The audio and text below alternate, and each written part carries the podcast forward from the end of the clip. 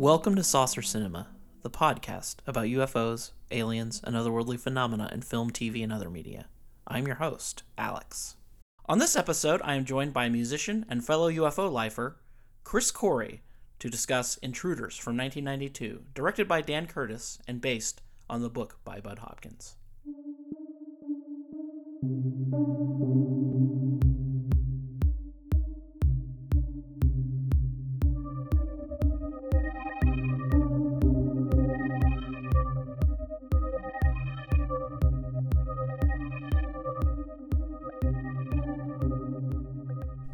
Hello, everybody. Uh, today I have Chris Corey from Vintage UFOs on the pod. We're going to be talking about 1992's Intruders, based on the Bud Hopkins abduction classic. How are you doing today, Chris?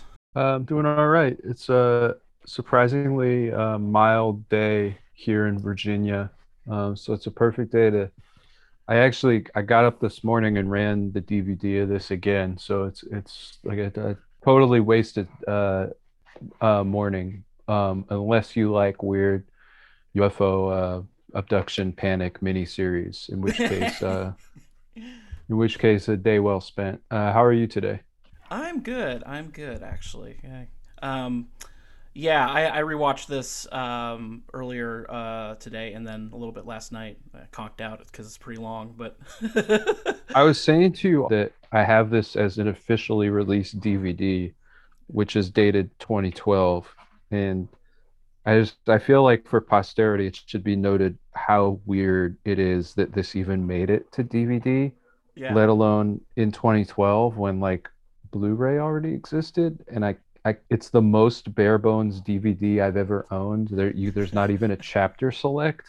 All you can do is when the title screen comes up, the only option is play, which is like extra brutal because this is hold on let me look at the fine print here two hours and 41 minutes which means it probably ran well, i know it ran it ran uh, as two two hour installments across two nights on cbs in 1992 That's crazy though. Like they, they are still putting out this DVD. I guess somebody still has the interest in it. maybe somebody because this would have been like the the big like cultural point of um Ancient of ancient aliens. And and I, I somebody must have said all right what do we have in the catalog that is like that we can just dump to dvd and and get out there? But what's weird is the cover it's not the original like tv guide advertisement that ran for this. It just says intruders and it's got like a finger kind of like making a looks like it's scarring some flesh and like if you look closely you can see that they are alien fingers or like what we would you know associate with like long spindly finger but if you just saw this on the rack it would look like any run-of-the-mill horror movie. And you'd have to pick it up and read the back to understand that this has anything to do with the the abduction uh the milieu panic as i like to call it because Yeah. uh oh, I always say mi- milieu incorrectly. I don't think I just said it right. Yeah, there it is. Milieu. Very good. Excellent. Good. Um, yeah, but go on. no, no, go ahead, go ahead. I, I, I, I I already lost my train of thought. This thing is weird. I don't know why it exists. Um, I've I've you know I found it for like five dollars. I, I set an eBay search for it because I found the movie originally on YouTube and the audio was out of sync, and so I set an eBay search for it. It was like five or six bucks and ordered it, and so now I've had it since then. What an Yeah. insane piece of culture. yeah. Oh my god, I had this. Uh, I had a VHS cassette of this that I bought used uh, many years ago. But But it had it had a box. It was like a store bought VHS. like, yeah, I think it was like a video store copy that was just. Oh, okay. So, but it didn't have like it wasn't like you taped it off TV. It was like no, a no, no, no. It was a very full- cool. More production went into that uh, release of it for sure. because it was because it had like you know actual graphics and pictures from the movie on it and everything. And um, right. But do you have any memories of this airing? Because uh, I actually really do. I do remember this coming on. There being kind of a big deal about it, at least as far as like TV movies go.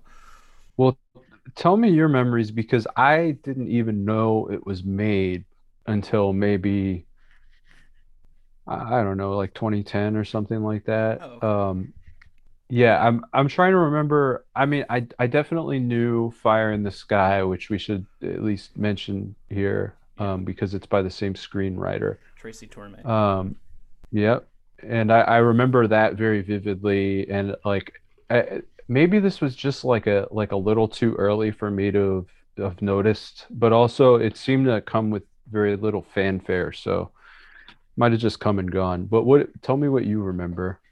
Well, what I remember is, and again, I was like aware of abduction stuff a little bit. I, uh, the, my memory of it was uh, my mother had a friend who uh, used to come by the next door neighbor and hang out and check on the neighbor because the neighbor was like an elderly lady, and this was like a younger lady from the church. Um, you, you know, she was a sweet lady, but she was like really into like showing pictures of like stuff she heard like from like magazines or something like ooh this yeah. is a picture of the virgin mary that was found in a tortilla chip or a window or something you know and then uh okay yeah and so but uh, one day i don't remember what when it was so i think it was probably probably around 91 or 92 she she calls the house and tells my mom you got to change the you got to change the channel and watch this and it was like some kind of i don't know if it was a talk show or a news segment it was like something about abductions it was like my first um exposure to the uh, concept. I think is like,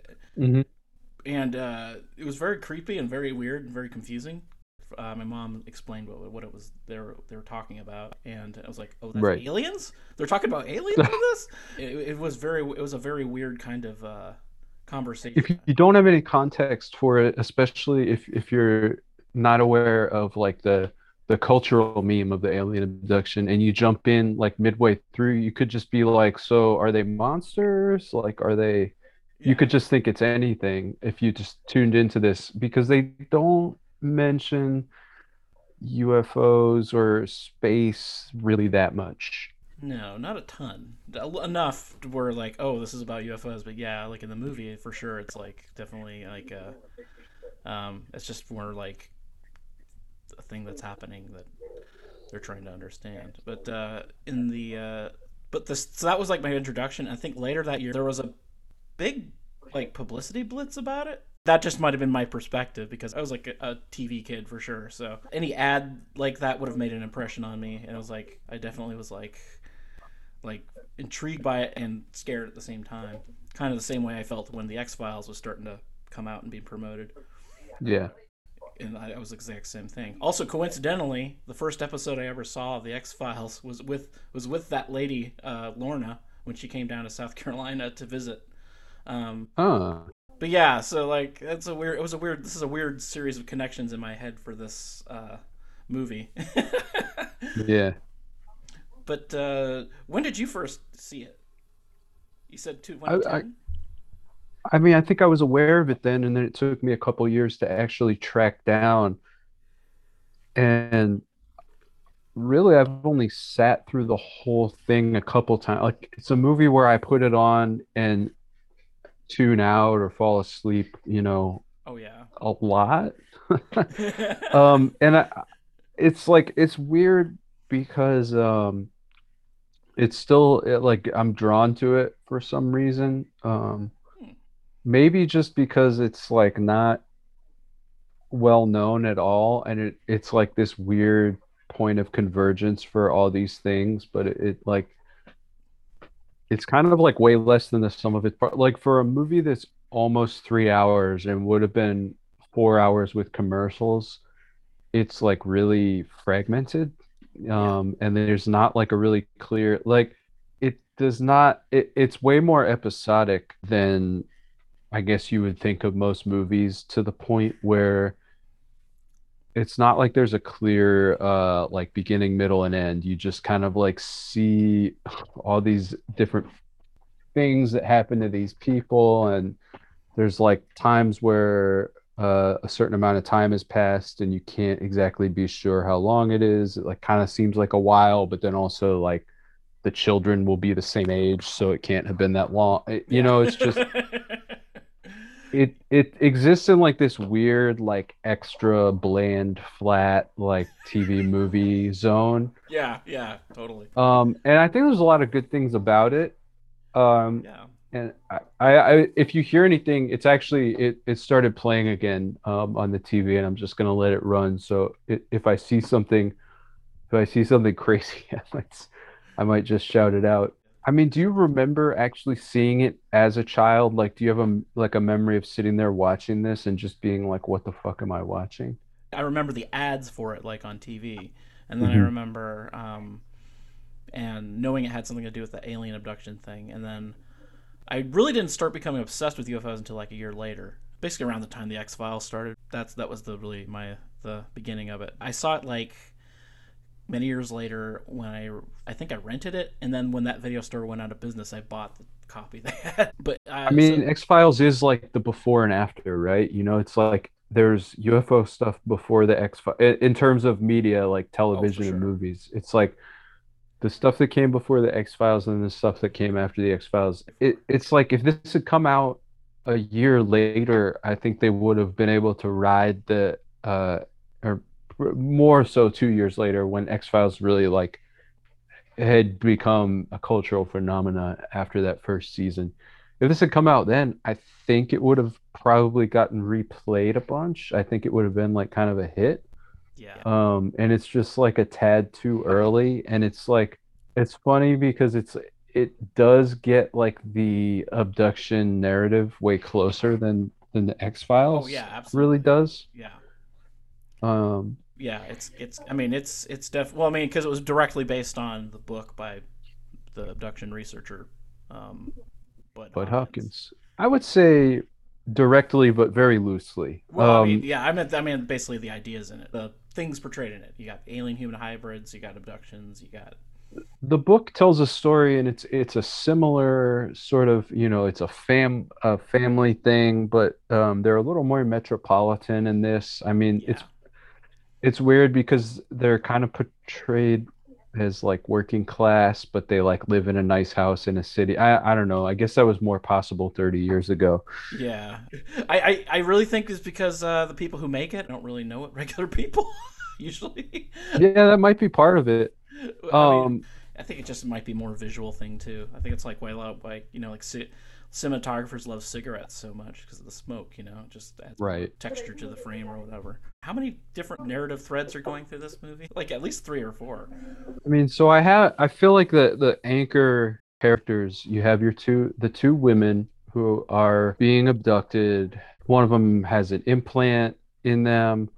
Um they're sort of they're experiencing like the classic Bud Hopkins thing of like they've got missing time. They're like irrationally afraid of like being alone at night sometimes. Um they get like triggered by sort of like there's a scene kind of early on where somebody shows this woman like a painting and it's like yeah. it it's like a weird kind of like goblin uh, kind of thing. Yeah, yeah there's like a goblin in this like renaissance painting and it's like It's it i mean so it triggers her like on the spot and she freaks out um but it also you know it is it's like kind of i wonder if that's like torme trying to tip the hat to um jacques vallée's passport to magonia um Maybe. because it's like the picture it's like it's a goblin it's not like like they could have had her uh like you know watching the flintstones with her kid and she sees the great gazoo and like freaks out or something which would have been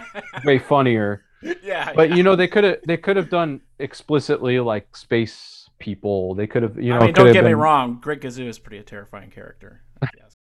they could have had like the uh the the some of the big-headed aliens from uh the Star Trek Oh, sure. pilot The Cage Yeah. um but they didn't they chose like this goblin in a painting and so uh it, i wonder if that's that's just a little nod to to the vallée magonia um thing so they're having that going on the um one or two fetuses disappear it's it's there seems like i this Yeah. movie's kind of hazy, even having watched it like multiple times this week.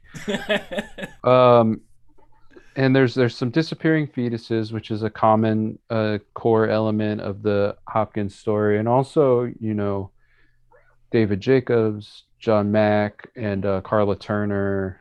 Yeah. Um, you know the people getting like random nosebleeds, and and the the scientist or the not the, the psychiatrist in Right. it that sort of like meets these people. Yeah, that um he's kind of a mix of like John Mack. I mean, he is. He's a he's a mix of John Mack and Bud Hopkins, um, down to the fact that he's like butting heads with his, you know, whatever head of his department at the university that he's practicing at, and and um, you know, people keep saying like this is career suicide to him in like you know very dramatic ways. So in that way, you know, that's like clearly modeled on what John Mack was like mixed up in at the time. Right. Um, which is like weird in and of itself because like Intruders, the book, I think came out in like 87, and that was like a little before the John Mack, you know, so it's like Torme just kind of like took all this stuff and he was like, eh, it's it's it's it's Intruders if I say it is. yeah, it's just blending a lot of uh, threads that were very prevalent in the UFO world at the time. Uh, No, yeah, that's exactly right. Um, it is just kind of like a, it was kind of a grab bag of um, like early 90s pre X Files, post Bud Hopkins uh, ufology. Um, one thing, so as a movie, how do you feel about it? I mean, I guess I've already sort of like tipped my hand on this, but oh, uh, well, I don't know. It's weird because like uh, a few episodes ago, I did this like other TV movie about alien abduction from a few years later, like post X. which one? It was called Visitors of the Night, and it had uh, you know uh, Candace Cameron, you know DJ from Full House. Oh, wow, really? I want to see yeah, that. and Markie Post from Night Court. Um, yeah, it's it's it's not good, but it's it's a lot. It's a it's a bit more. It's a lot breezier than this one. It has almost a, a lot of the same exact tropes and a lot of the exact same types of scenes in it. I mean, it is pretty much an Intruders ripoff. But it's interesting to note the contrast. Like I, I actually came out liking this a lot more than I re- remembered liking it.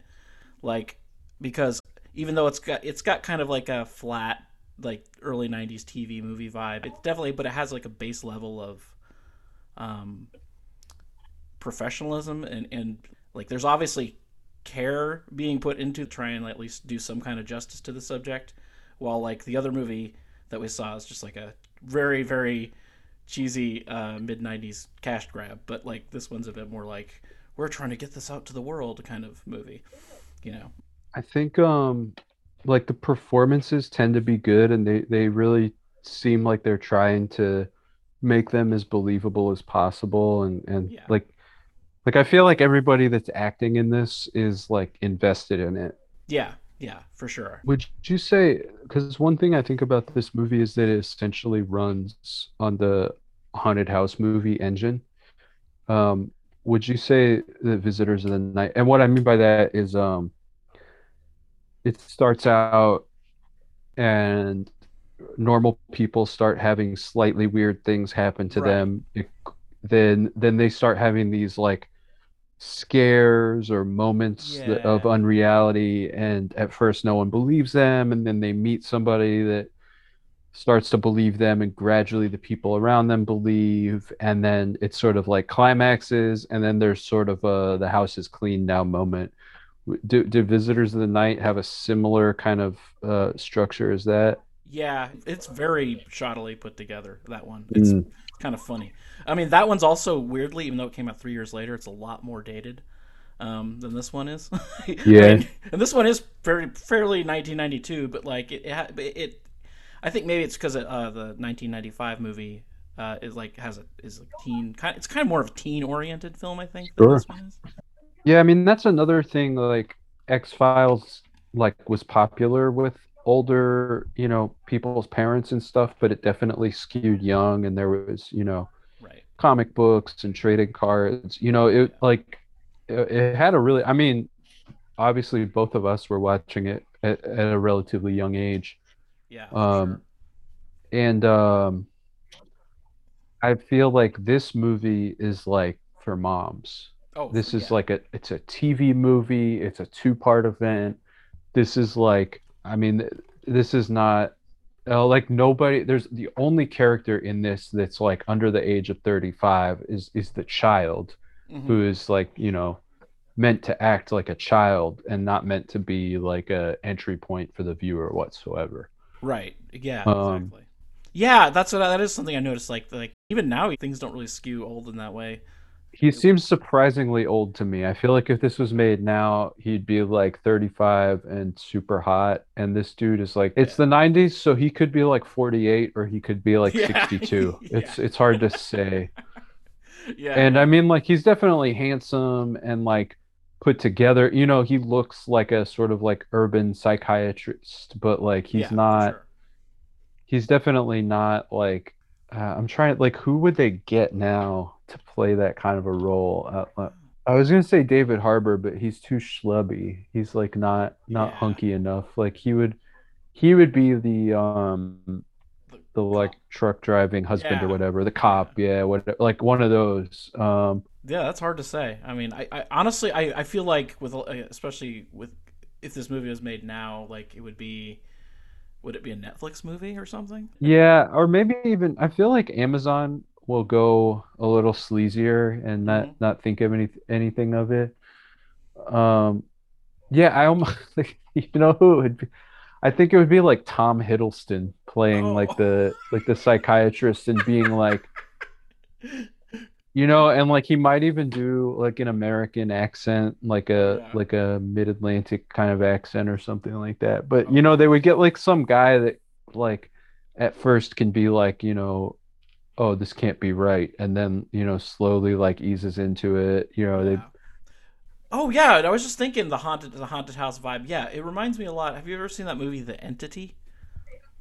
yeah um god like you know, a long time ago but yes definitely Yeah, Um, yeah, and that that's the one where like the the, the entity is like it, it's a like sexually assaulting the yeah. the people in the house, and- right? Yeah, Yeah. yeah, and like uh, and that. Yeah, the, the the parallels in that one are kind of interesting because it's about you know it's about this like otherworldly entity assaulting. Uh, a vulnerable uh, a, a woman, you know, and it's meant to. It's you know, it's like playing on that fear of violation and um, all that. Except that was a uh, allegedly based on a true story. I mean, uh, aren't they all yeah. wait i'm changing my answer paul bettany that's who they would Oh cast God, yeah. Oh my God, that is a it'd be perfect. paul bettany yeah, he'd be like older reserved but you're still like wow he's like perfect. way too attractive to be a real human being Yeah, yeah, Um, yeah, yeah. That is a perfect like middle ground. Like, but because it's it's 20 if if they're shooting it in 2021 he has to be like un,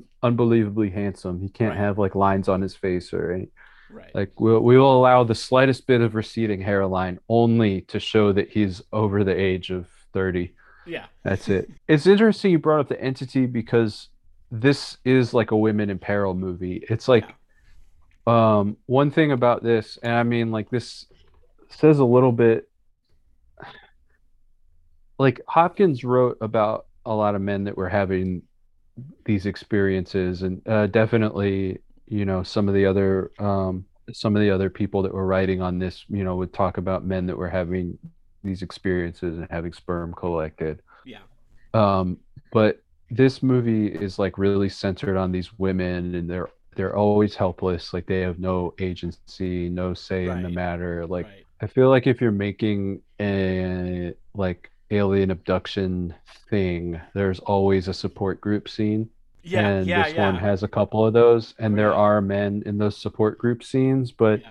even those men they're portrayed in like a really like you know emasculated like And, yeah, yeah. it, it's like a like a very like specific kind of portrayal you know it's like like our psychiatrist hero you know uh nothing could ever happen to him like that you know because he's Right. he's in control and he's you know keeping everyone safe exactly.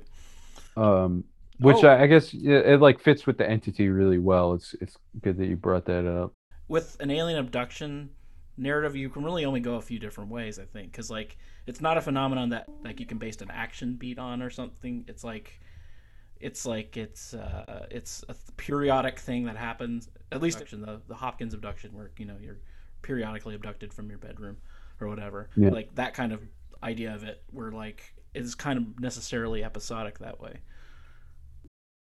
I mean, the whole like issue with like all the UFO lore and culture is that like there's so many bad UFO books. I mean, there's because that like narratively like it, it it's like it's so hard to like make a straight narrative out of it. You know, you have like John Keel's Mothman prophecies and like he's an exceptional writer um and also just a very charismatic personality which Yeah. you know comes across in his words and so he can take a story where there really isn't like a clear I mean there is an escalation of events but it's not very Yeah. orderly you know he is making some of the stuff up and changing some of the things around. And even that like when it gets to the end it you just sort of you feel like the whole thing is like frayed into a million little bits and you're like so like what did anything happen? What happened? You know and again like i mean i often say he's like the paranormal truman capote um oh, where totally, he just totally, is totally. like really good at like writing about people and personalities and like sort of like how interesting like the the banalities of everyday life can be especially when they're interrupted by weird shit yeah, and like I think I don't think like I actually I don't think Bud Hopkins is like an especially good writer. I mean it, it's it's like good beach reading, but then like so you're starting with that as your source. right. You like you like his like the people in his stories, even though these extraordinary things are happening to them, they're always kind of wooden. And then Yeah. you've got to like translate that into a narrative and a story with interesting characters Yeah, and and there's not there's not a lot of ways you can go with that yeah, yeah. um you know like your first episode was communion and it's sort of like That- that's an an- I mean, exception. That proves the well, it's like so many exceptions it's like every exception you could have you know i mean you have like a talented writer like a crazy personality like Yeah. telling a story that's not doesn't really fit the the standard narrative Yeah, well, I, I think actually, I think that is the issue I have always had with the Bud Hopkins like narrative of it, because like there's they and the David David Jacobs thing, because like you actually listen read a lot of actual abduction reports, like the full like the full range of it, and it's like it's way crazier and way wilder. It's definitely more Strieber esque than um, uh, than Hopkins esque if you really like, or or Keel esque even. You know, it really like you really go into it. It's a lot more varied and individual, and but also weirdly similar and like very. It's very psych.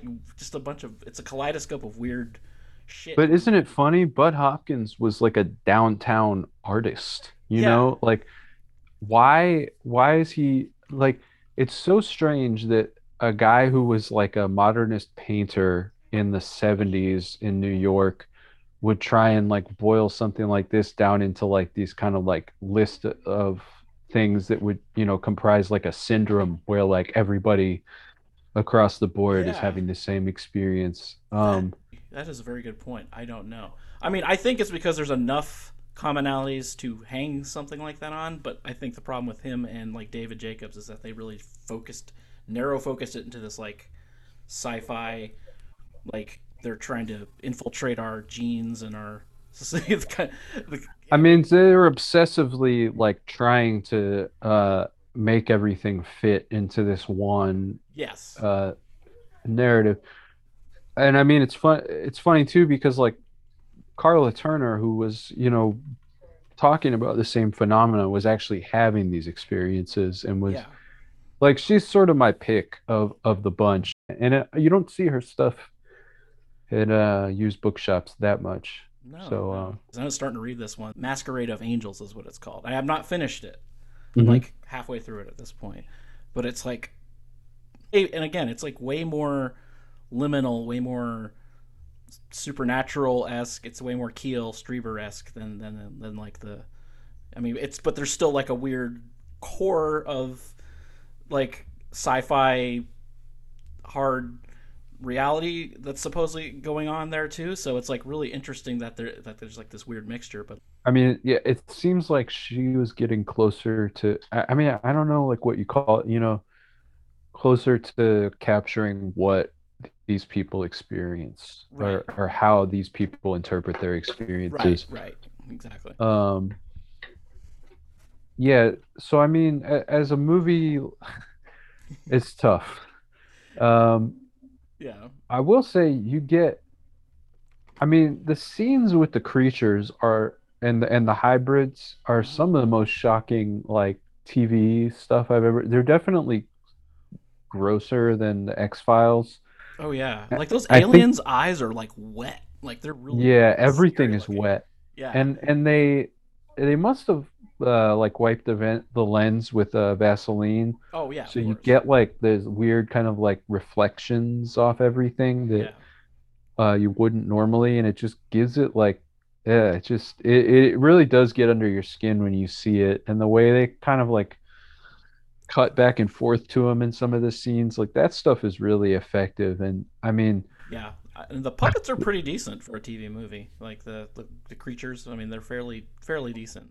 they must have spent some money on that. I mean, it, it looks it it's it's really convincing, and it, it if you compare it to like the X Files abduction scenes, where like it really never got to be more than just like a bunch of uh, rubber rubber heads around a table. So I mean that that stuff is is really effective, and you know you get I mean you get good caliber TV actors. You have uh, R- Richard Crenna from Rambo, right? Yeah, a bunch of other things too. I can't, I can't. I mean, tons of stuff. yeah, yeah. You get a bunch of like people that guest starred on on uh, different Star Trek shows, which Oh, I assume is the uh, Tracy Torme connection because he was super involved in the production on that uh, Yeah. Next Generation, the first couple seasons. Yeah. Also, the doctor, the the country doctor in this is uh, Doc Hayward from uh, Twin Peaks too. Oh yeah, Yeah, that's good. That's right. the character actor Warren, Warren Frost, who's actually Mark Frost, the co-creator of Twin Peaks' dad. Oh no kidding. You know, I like I never even made the connection that they had the same last name, but Yeah. yeah, that makes perfect sense. But uh, yeah, so so like I guess we should pr- maybe try and get a little bit into the narrative so we give some context to the listeners. Like so, like we said, it's these two women who are having these re- realizations, like incidents, remembering. Oh, actually, one of them. There's like one that lives in Nebraska, one that lives in California, right? hmm Yeah. The one now, the, the the one in uh, who's the first one we meet? Is it the one in California or the one in Nebraska? Oof.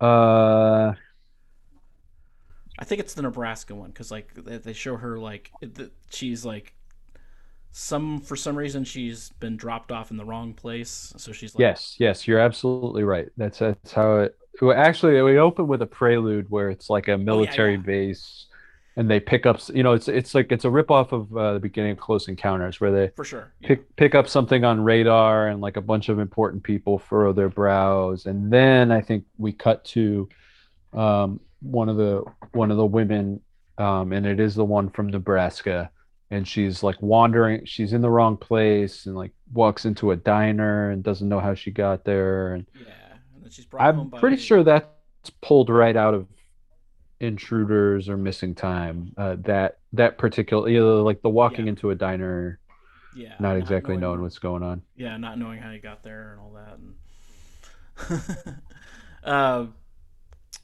yeah. So like, and I think, and then we also have this other lady in California.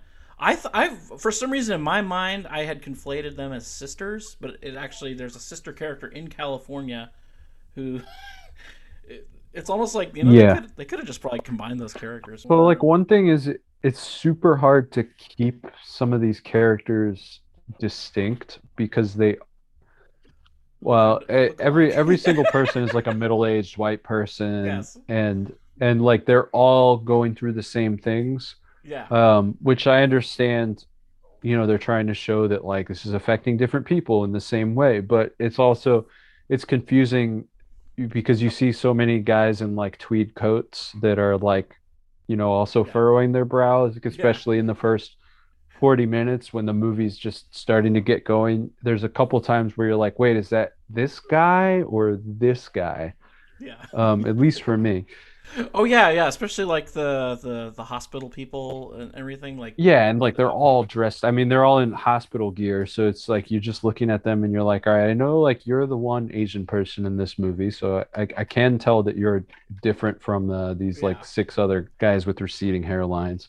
Oh yeah, yeah. There is Ben Vereen's character too. He's the, the See, this, this is what I'm talking about. Like, um, I I one thing about this movie is um because I think it was written to be a a mini series, you know what they Mhm. call a mini series, a two part TV Yeah. movie, is um they edited way less out of the script than you would a normal feature. You know, they were just like, great, like this is, you know, this many pages and that'll get us to this many minutes and that's what we need.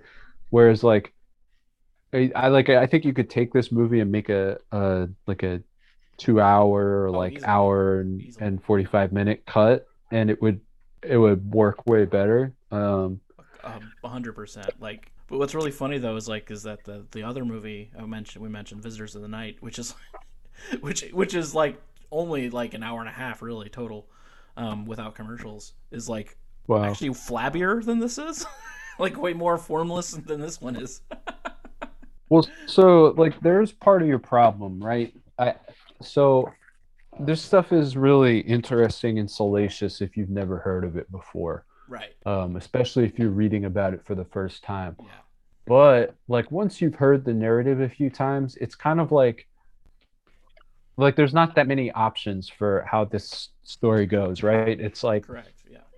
it, it, it keeps happening. Well, what keeps happening? Uh, it's kind of hard to say. It's like I wake up in the night and some time has been missing, and I feel like I've been violated, and then I go to hypnosis and I find out some some weird shit, or occasionally I have conscious recall about it.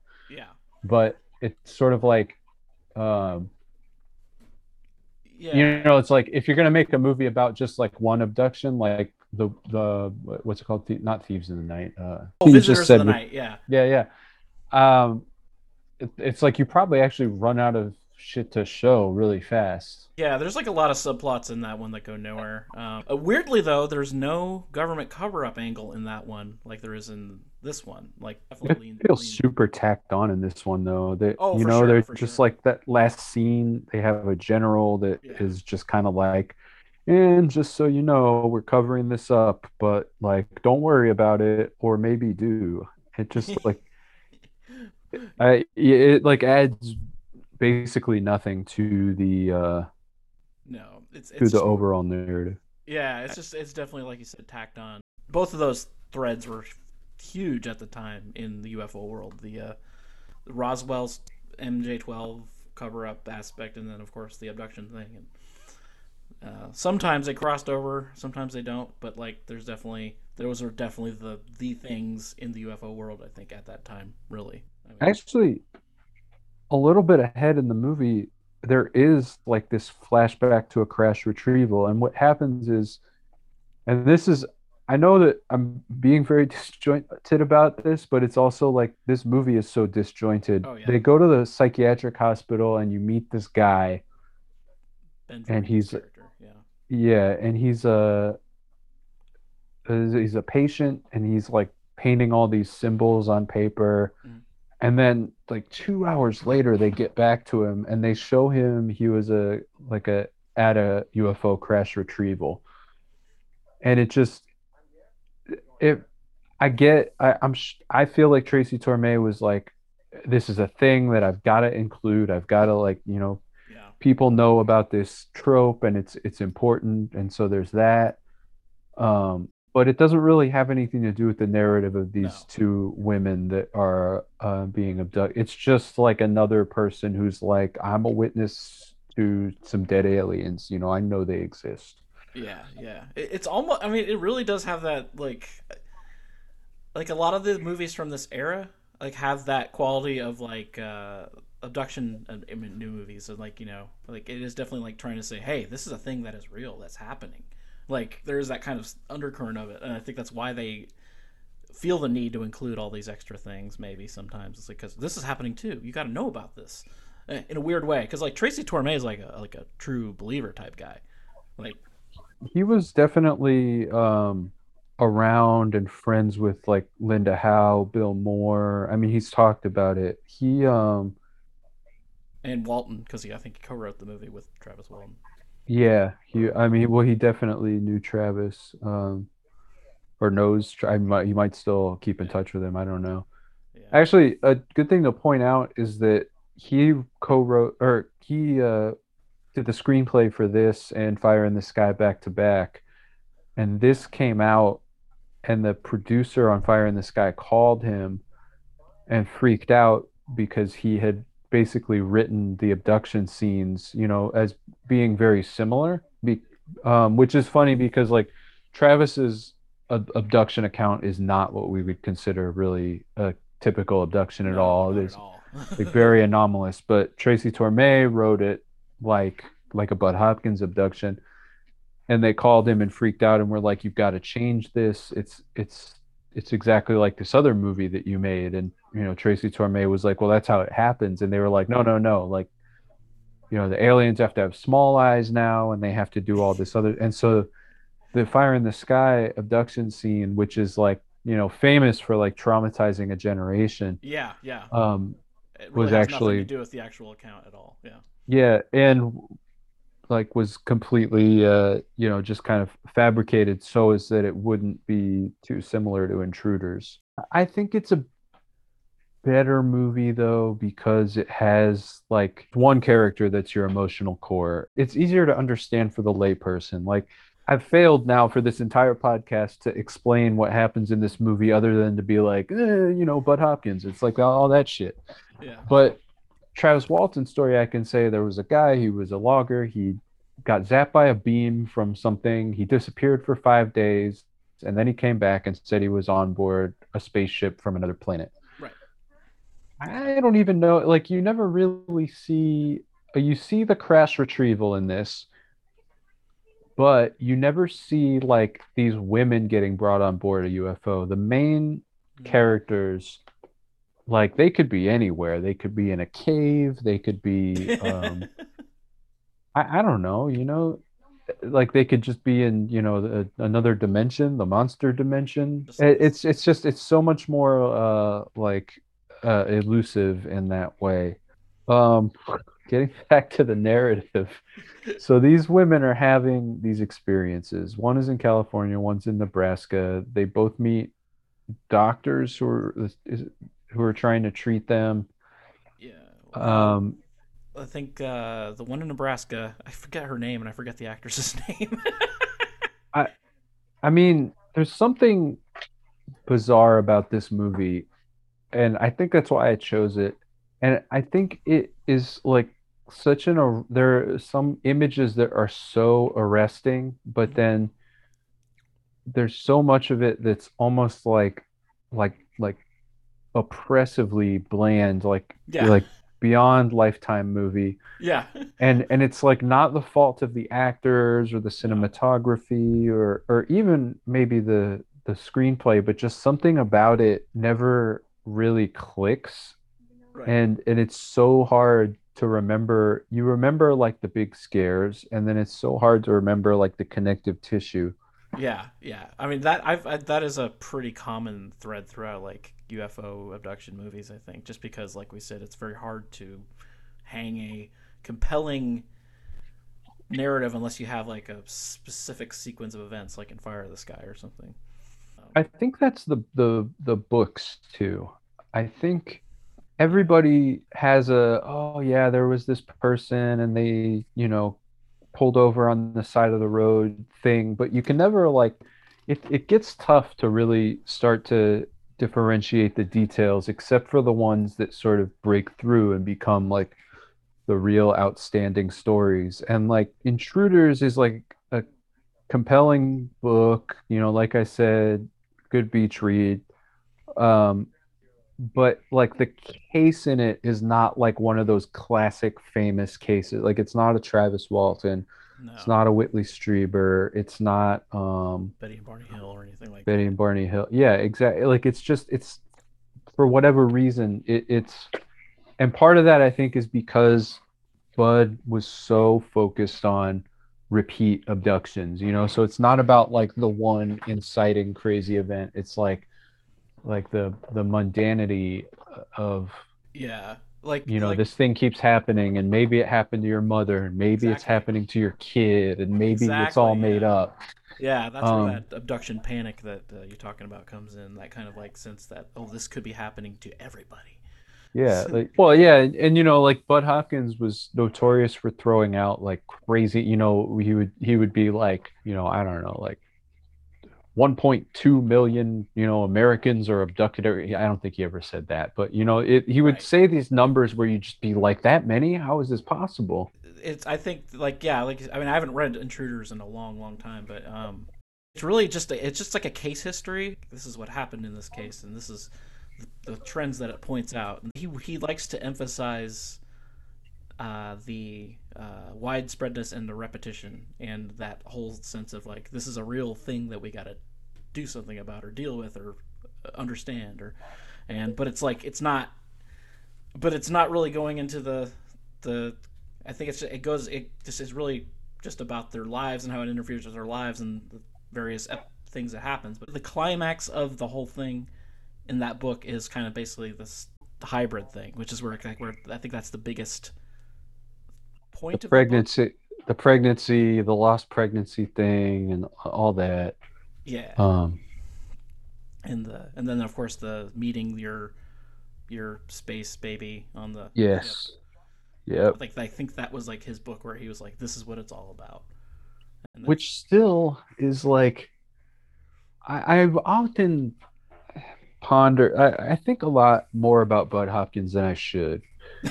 Um, which is also maybe why I picked this movie.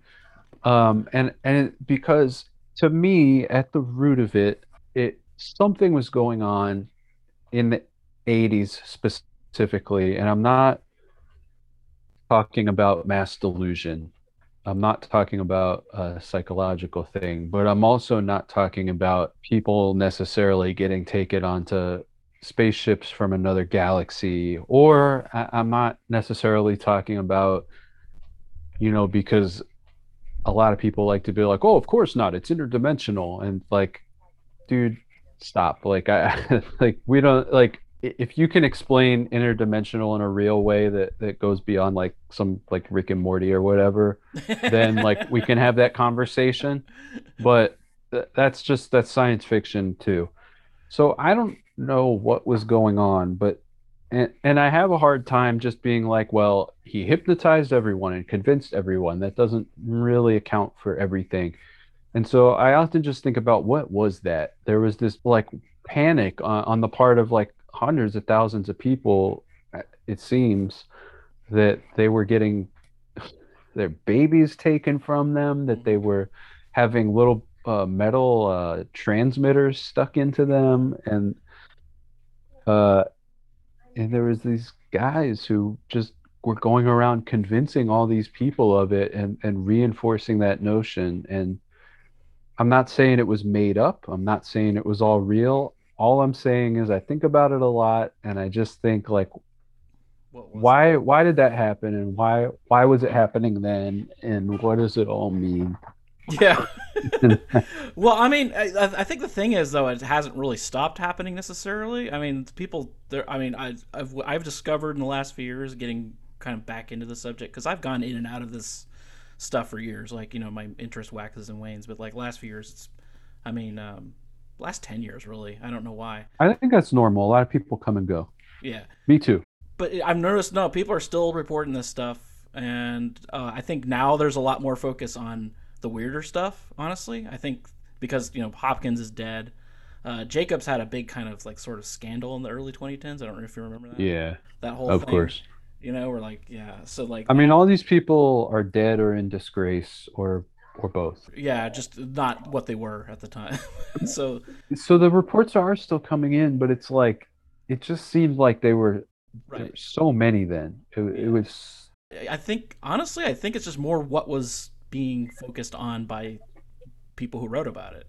Because I think this stuff goes on still. All kinds of weird shit goes on. People experience all kinds of manners of things, including abductions, but also hauntings and things like that, or whatever, like a whole range of things, and then the you know the narrow slice that they focused on.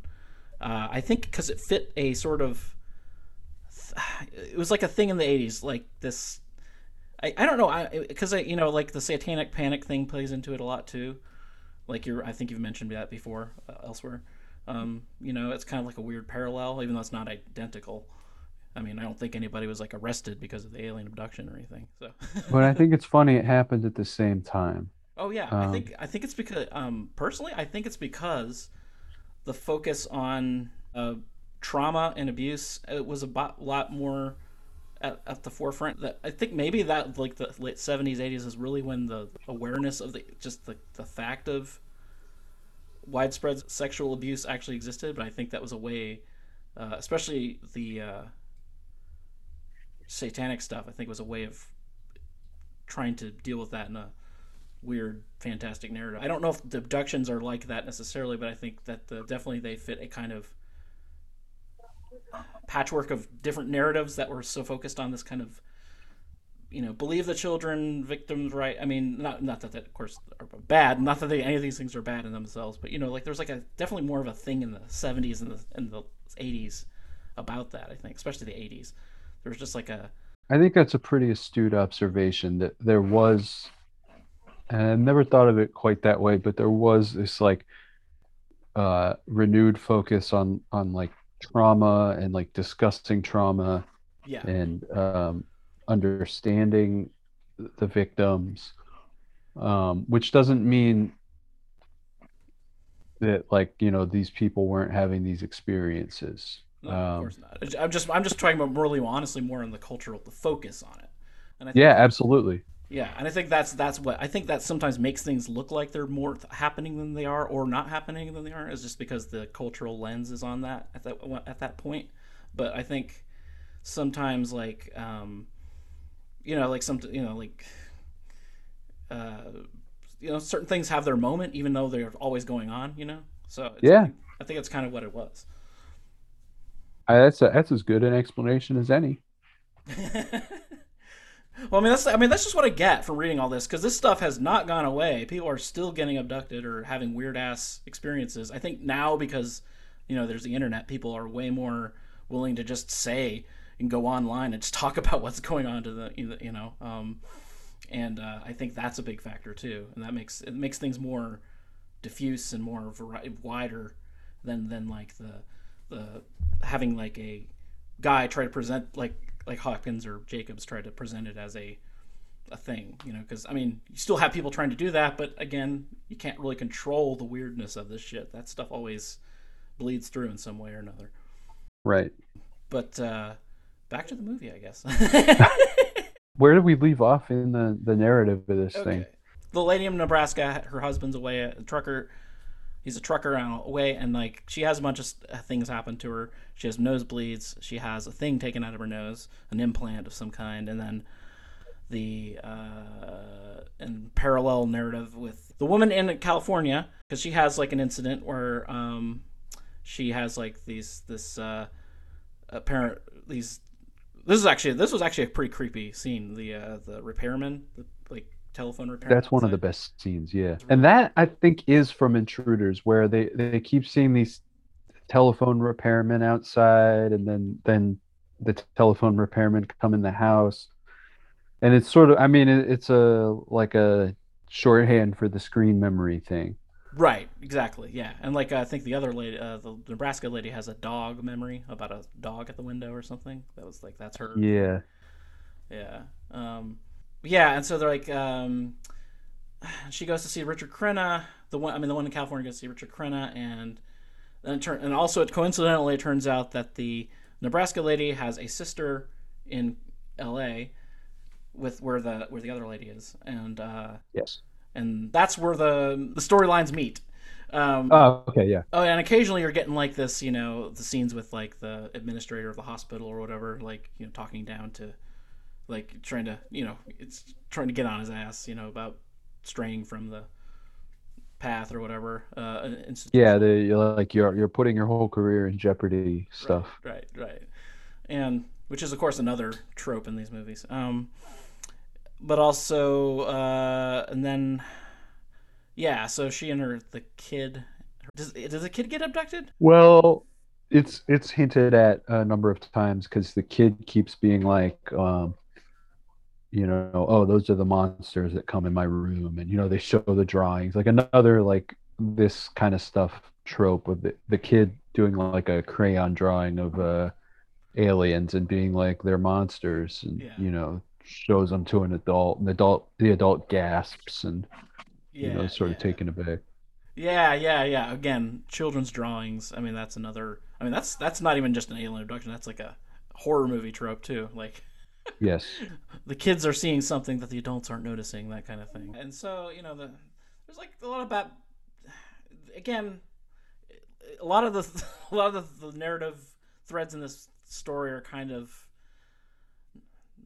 not interchangeable exactly, but they're kind of hazy. They kind of blur together for sure, like you said. Um, but uh, eventually, oh yeah, there's that. Um, they do introduce a ufologist character.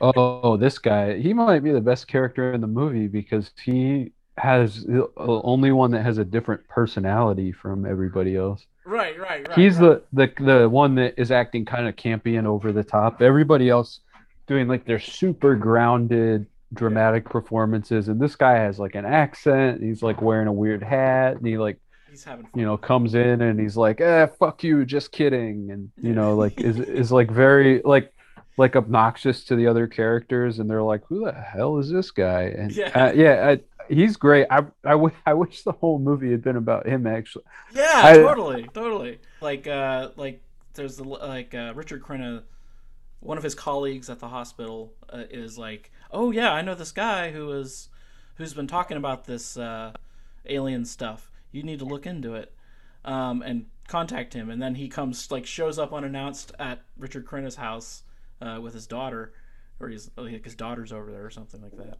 And like he brings him like Thai food for for dinner or whatever, and like. They, which must uh, in 1992 that was like i'm sure that was like wow this this very exotic worldly gentleman Yeah, yeah, uh, yeah. wearing exactly. wearing like a unusual hat and and bringing thai food he's not like these other characters at all Yeah, yeah. I mean that that's like that's why you write that character, right? right, exactly. I, I can't figure out who he's supposed to be.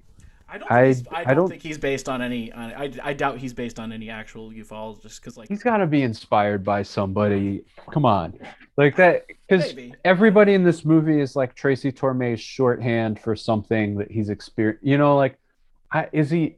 Like I almost see him as like a Whitley character because he's so chaotic, oh, but gotcha. But yeah, Whitley is not a ufologist. No. the, and this guy is like very expressively like a ufolo like a seasoned veteran of the ufology field but i mean there must be somebody and i'm either just not thinking of it or you know he's faded from the zeitgeist That so i'm not aware too, of him.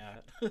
I, I would i would love an answer because i'd love to see you know and it, it could be the same way that uh the main doctor is kind of half john mack and half bud hopkins. I mean really he's just john mack i guess. Like the only thing that makes him bud hopkins ish is uh he's he's a little bit older and um and the movie is based on a bud hopkins book but it is kind of fucked up that they just wrote john mack into bud hopkins uh Yeah. narrative well, here Well, I, th- I well I think it's because I mean the the John Mack narrative is more like uh, at least on paper very impressive sounding because like you know he's a Harvard psychiatrist, very very distinguished psychiatrist. yeah i mean there's no question Yeah, so like I mean, like Bud Hopkins had a lot of respect in the UFO field, but like outside of that, he was just noticeably mostly known as an artist, and like so like it was just it just is not it just doesn't have the same uh especially like this kind of movie which definitely has that kind of like uh,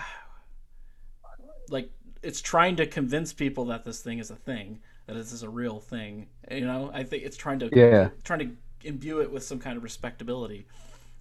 Yeah that whole like based on true events Yeah, exactly. That is supposed to be the 1992 adult audience that I guess this is intended for. That's their entry into it, I assume. But uh, the ufologist character, I don't really know who he's based on, or if he's based on anybody, but he might be. Who knows? And uh, but he is the, but definitely the like a burst of like actual like energy and life into the movie for a little bit.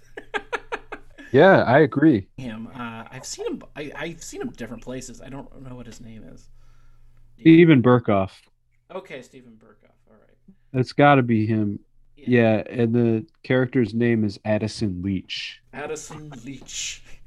Unless I'm unless I'm uh, completely mixing it up, he plays Victor Maitland in um, Beverly Hills Cop. Oh, okay. Okay. Yeah. All right. That. Right? Yeah, Yeah, that that that's a that's the same face for sure. yeah for sure. So that's got Okay. to be him. Uh, and also, just his name is Addison Leach, which Yeah. is like uh, it's like such a screenwriter name for like uh like flamboyant, like left field, like guy. yeah. eccentric supporting character. Yeah, Yeah. Yeah. yeah, he's great.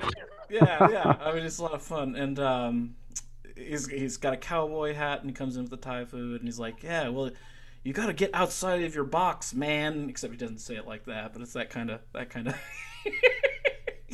Yeah, And like, of course, this is like Richard Crenna's not ready for it yet, and so he's like, "Well, uh, you know," and he.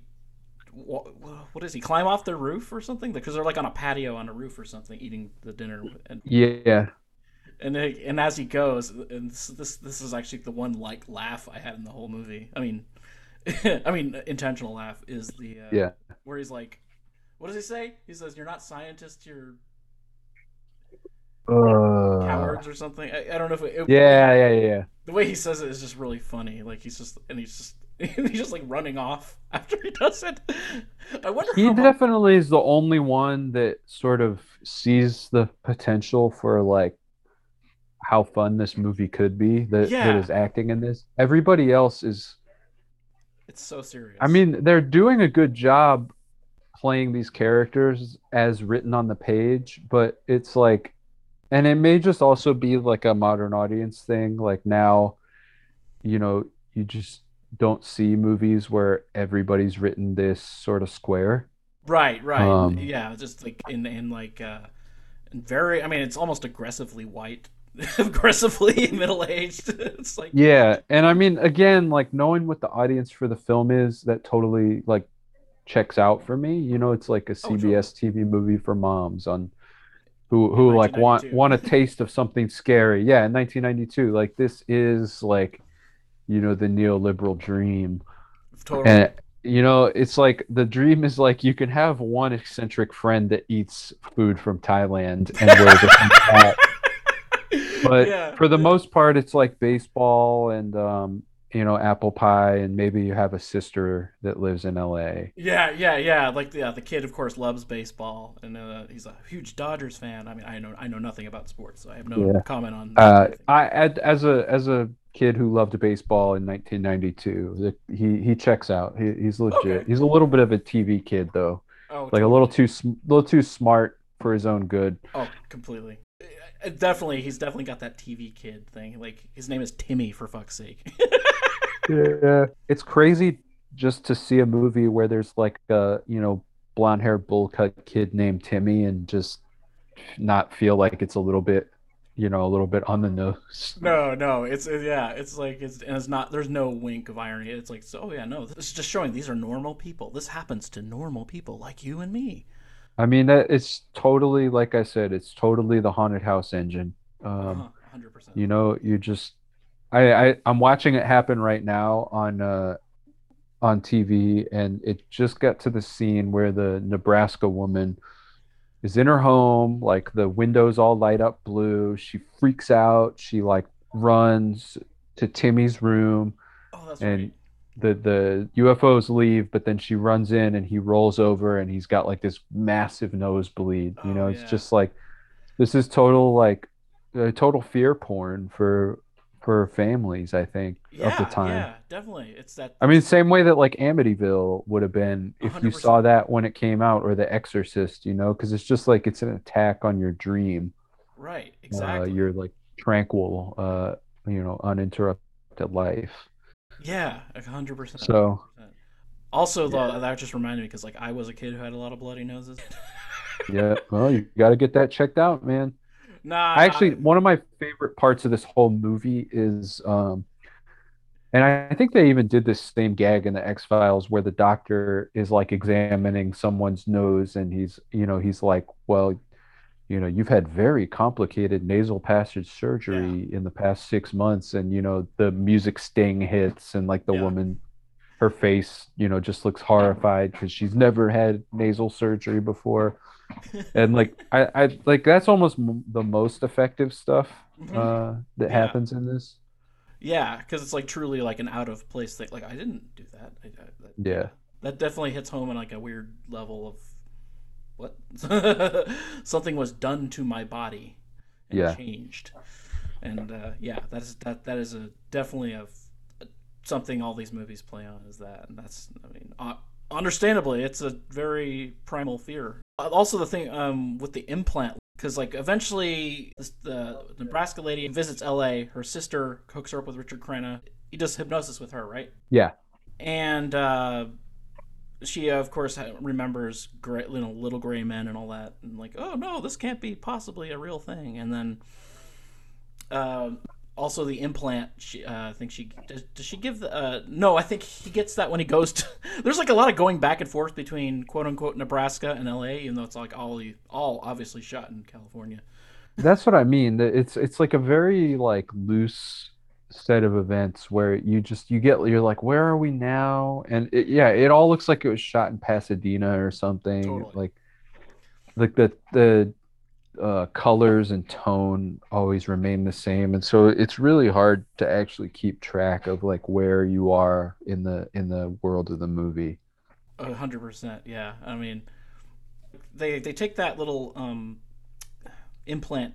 I think uh, he the doc the country doctor. I just call him country doctor because that's the stock character he's playing. That's fine. Yeah. Country doctor. Country doctor gives Richard Crenna the little implant, and then of course he gets that analyzed, and of course it it's you know it's it's kind of chintzy looking. It has, it's like this little metal flake with like these little wires sticking out of it, and then like it's supposed to be like yeah, it was burrowing into their skin or whatever, and uh, you know of course it dissolved. It dissolved when uh, after uh, the guy examined it and like oh It's weird because they kind of like explain it a little too much. He's like, it's almost as if it was meant to be activated at exactly 98.6 degrees Fahrenheit. I'm like, how'd you figure that out with a microscope, dude? Um, and then then they're like, yeah, we put it onto some like sample tissue and it, it dissolved. And which is weird because it's like, well, what the fuck? Like, isn't like the whole point that the people have implants? Like they if they dissolve, then what? I don't know. It, it it's like a it's a weird thing where they're trying.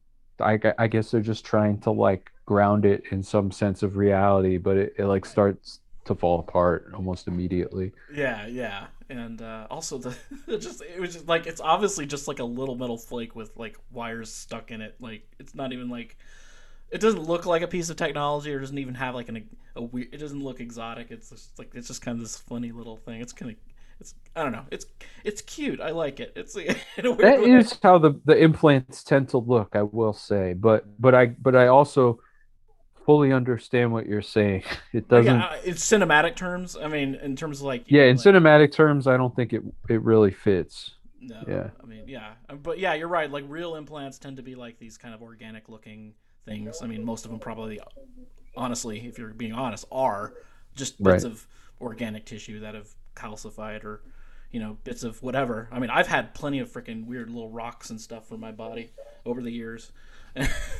Yeah. I mean, I, I used to have, I used to joke about it. Like, I used to have this one in my back when I was a kid, and like, I don't know how it got there. I mean, I'm pretty sure I'm not an abductee. I'll say that. I'm pretty sure. Pretty sure.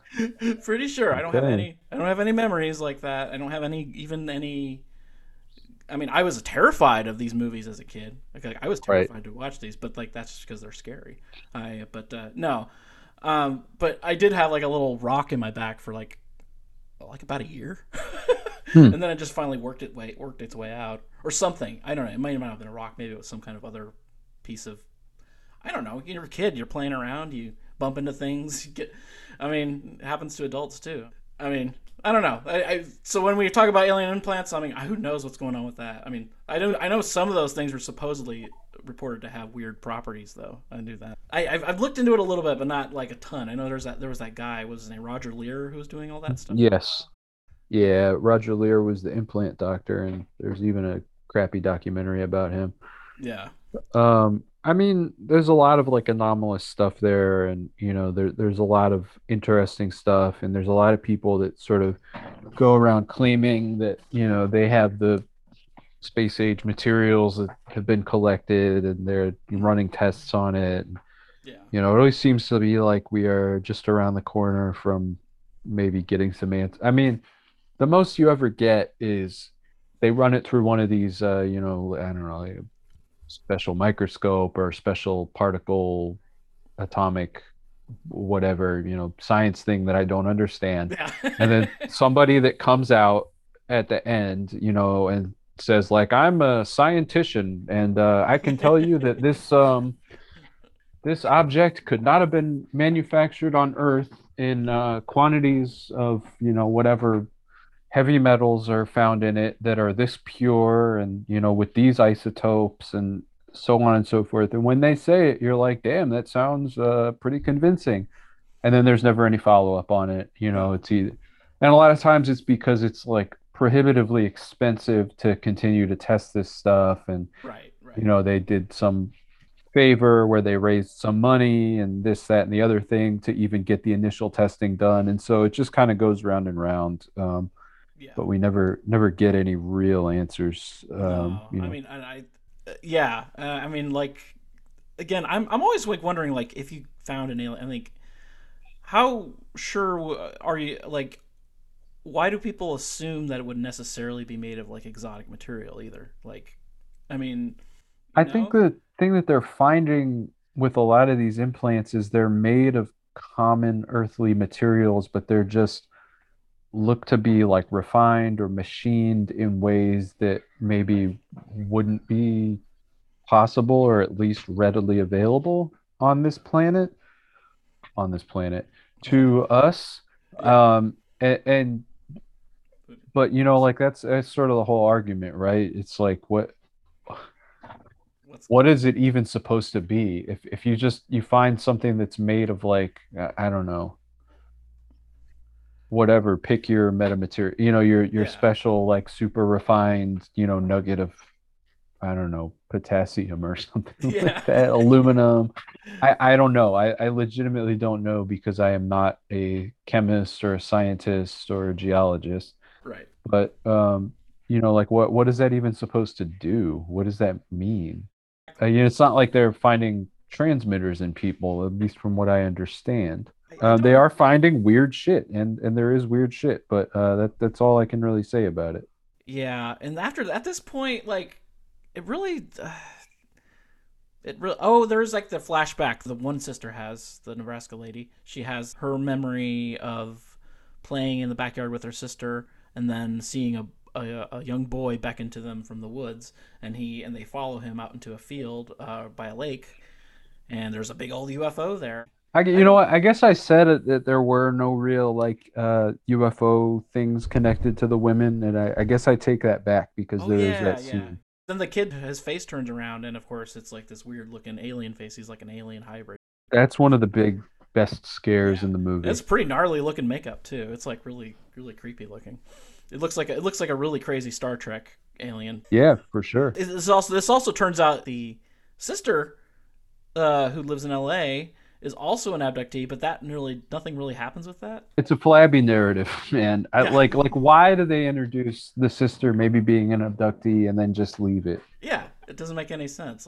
Well, and what's weird is I don't feel like if they were just like slavishly uh devoted to like recreating the book, I would just be like, well, that's the book. But that there's so much that they change in this that it's just like, why not? Why not streamline that? Also, also the the the sister that lives in L.A. Uh, she has like this.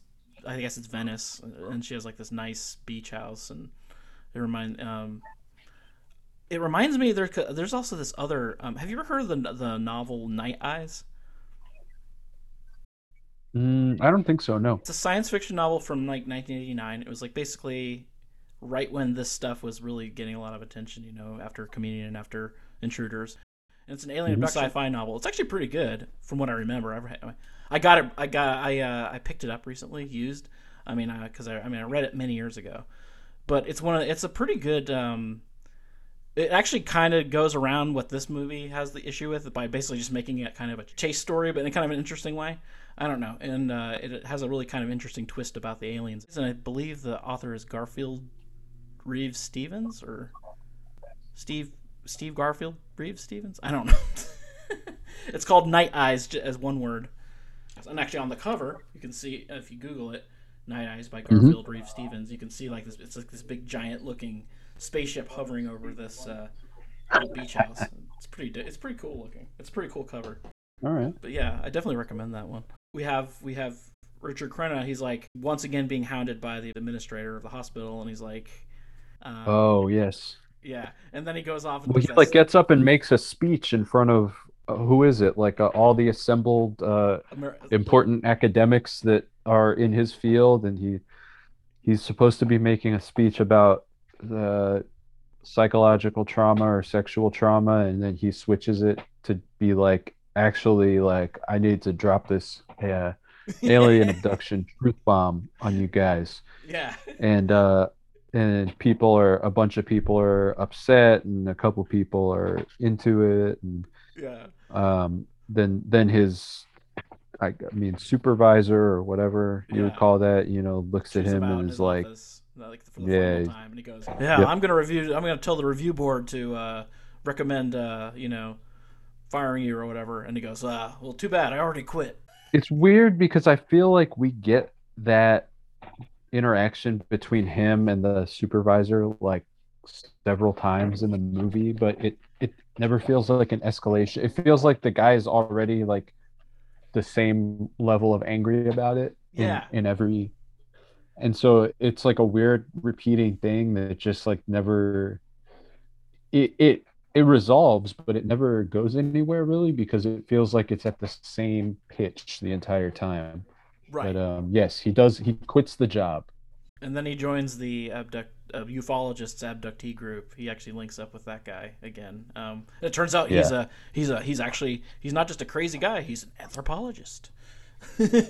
oh hey aren't we all so like but anyway but yeah he's a, so they link up and then he like takes into the support group and that's where you get like the stock characters like i didn't ask for this. I think they're peaceful. You know it's, it's the same yep.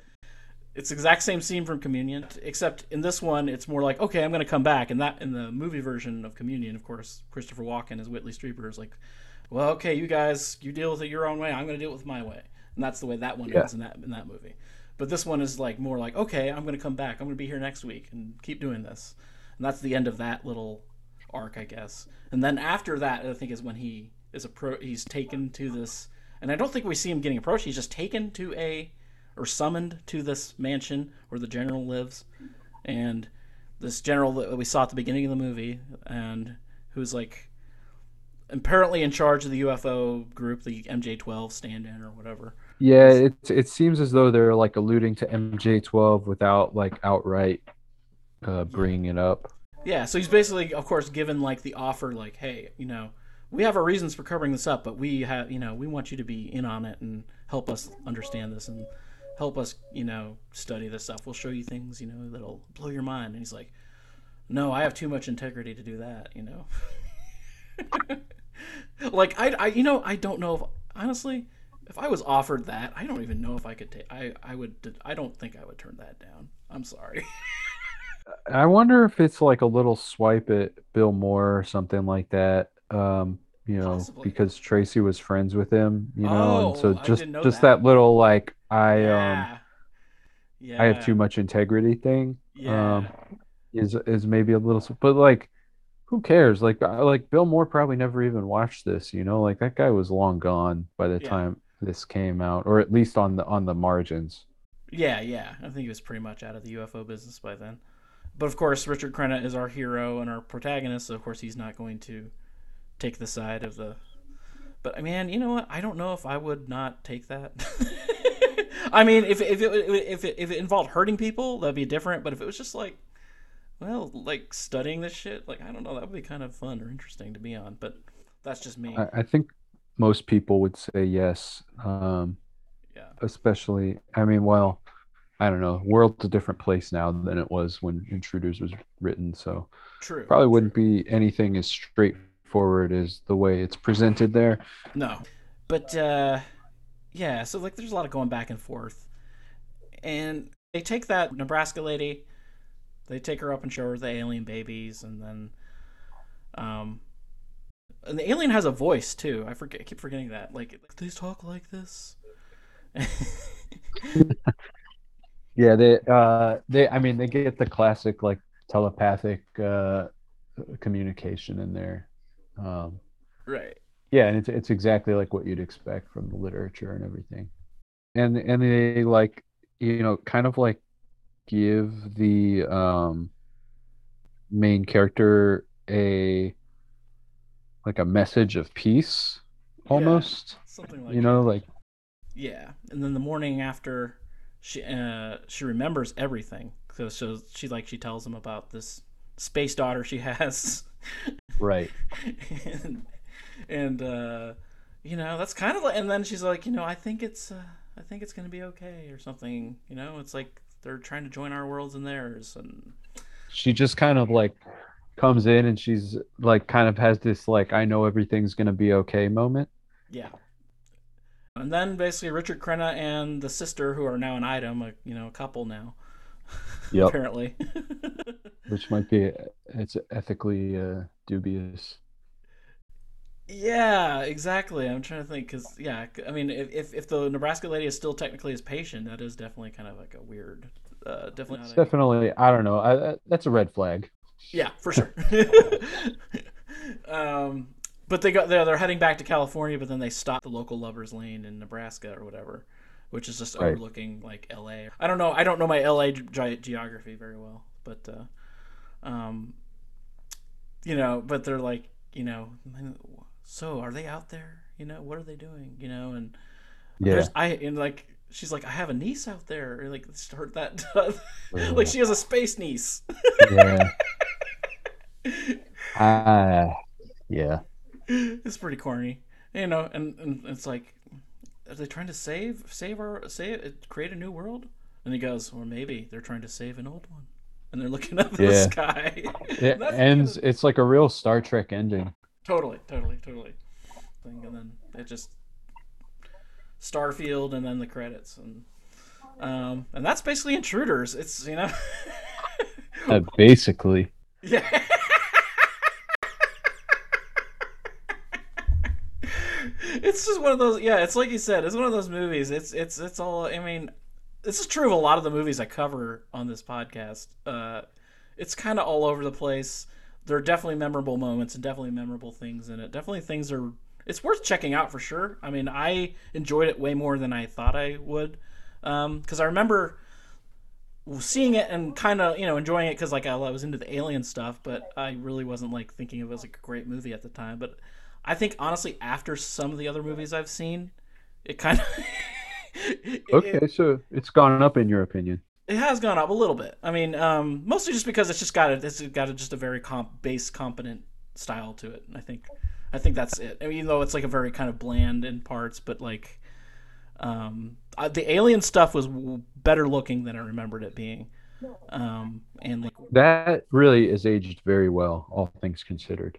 Yeah, it really has. Like the effects are really well done in this. Uh, you definitely. I mean, I think it. I think honestly, it probably was influential on the way like other shows and other movies portray alien abductions. Like the movie language that we've developed for alien abduction is basically what is in this movie. And X Files, I think, really took from this and Fire in the Sky a lot. Both of these. When you watch that abduction in Fire in the Sky where he is floated up to the ship, you know, they like shoot the blue light down on Right. the body and he like floats up. And that's like every X Files episode right there, it seems. And this has some of that too. Yeah, I mean like the the blue light in Right. the dark house thing is like a trope that X Files just repeated again and again. Oh yeah, yeah, yeah. Um Uh, any other comments about uh, life, the universe, uh, anything? Uh, I would say watch Intruders uh, if you have an evening to kill, or maybe two evenings to kill, um, and you want to see you want to see something weird that uh, you maybe aren't going to find anywhere else. I agree. I agree. Yeah, it is definitely a worthwhile curiosity for sure, and it's those alien scenes really are pretty effective. So three uh, three alien implants out of five for me. I don't actually have a formal rating system here. I just thought I'd do that. Um, Yeah, I'll give it um three hybrid babies out of five. cool. Um, you do have vintage UFOs, which is a really fantastic Instagram, really entertaining. Uh, you have like have lots of cool, literally vintage UFO literature and stuff like that. Um, uh, I just I only uh, started that account because uh, no one else was really doing it uh, for like just vintage old uh, like paranormal uh, UFO ephemera.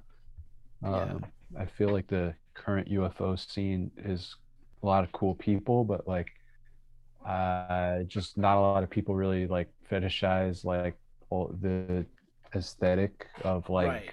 60s and 70s and 80s kind of like UFO stuff, and I just I think it's the coolest. So I just I posted up there. Uh, I'm not like the ultimate authority on it or anything, but uh, that's that's where you can find me. And um, I pop up on Conspiranormal podcast every once in a while now. Like I I just recorded another episode with Oh, them, dope. which is the only reason I'm sort of bringing it up. yeah. Uh, but those guys are awesome, and they have a conference coming up in the fall. when is it? It's in yeah, yeah. October, right? Or Yep, September. uh, October fifteenth. Um, all right. Well, uh, well, thank you so much, Chris, for coming on. Uh, I had a, a good time talking about this movie. Yeah, thanks for asking. It was really fun. Cool. Well, you're welcome back anytime.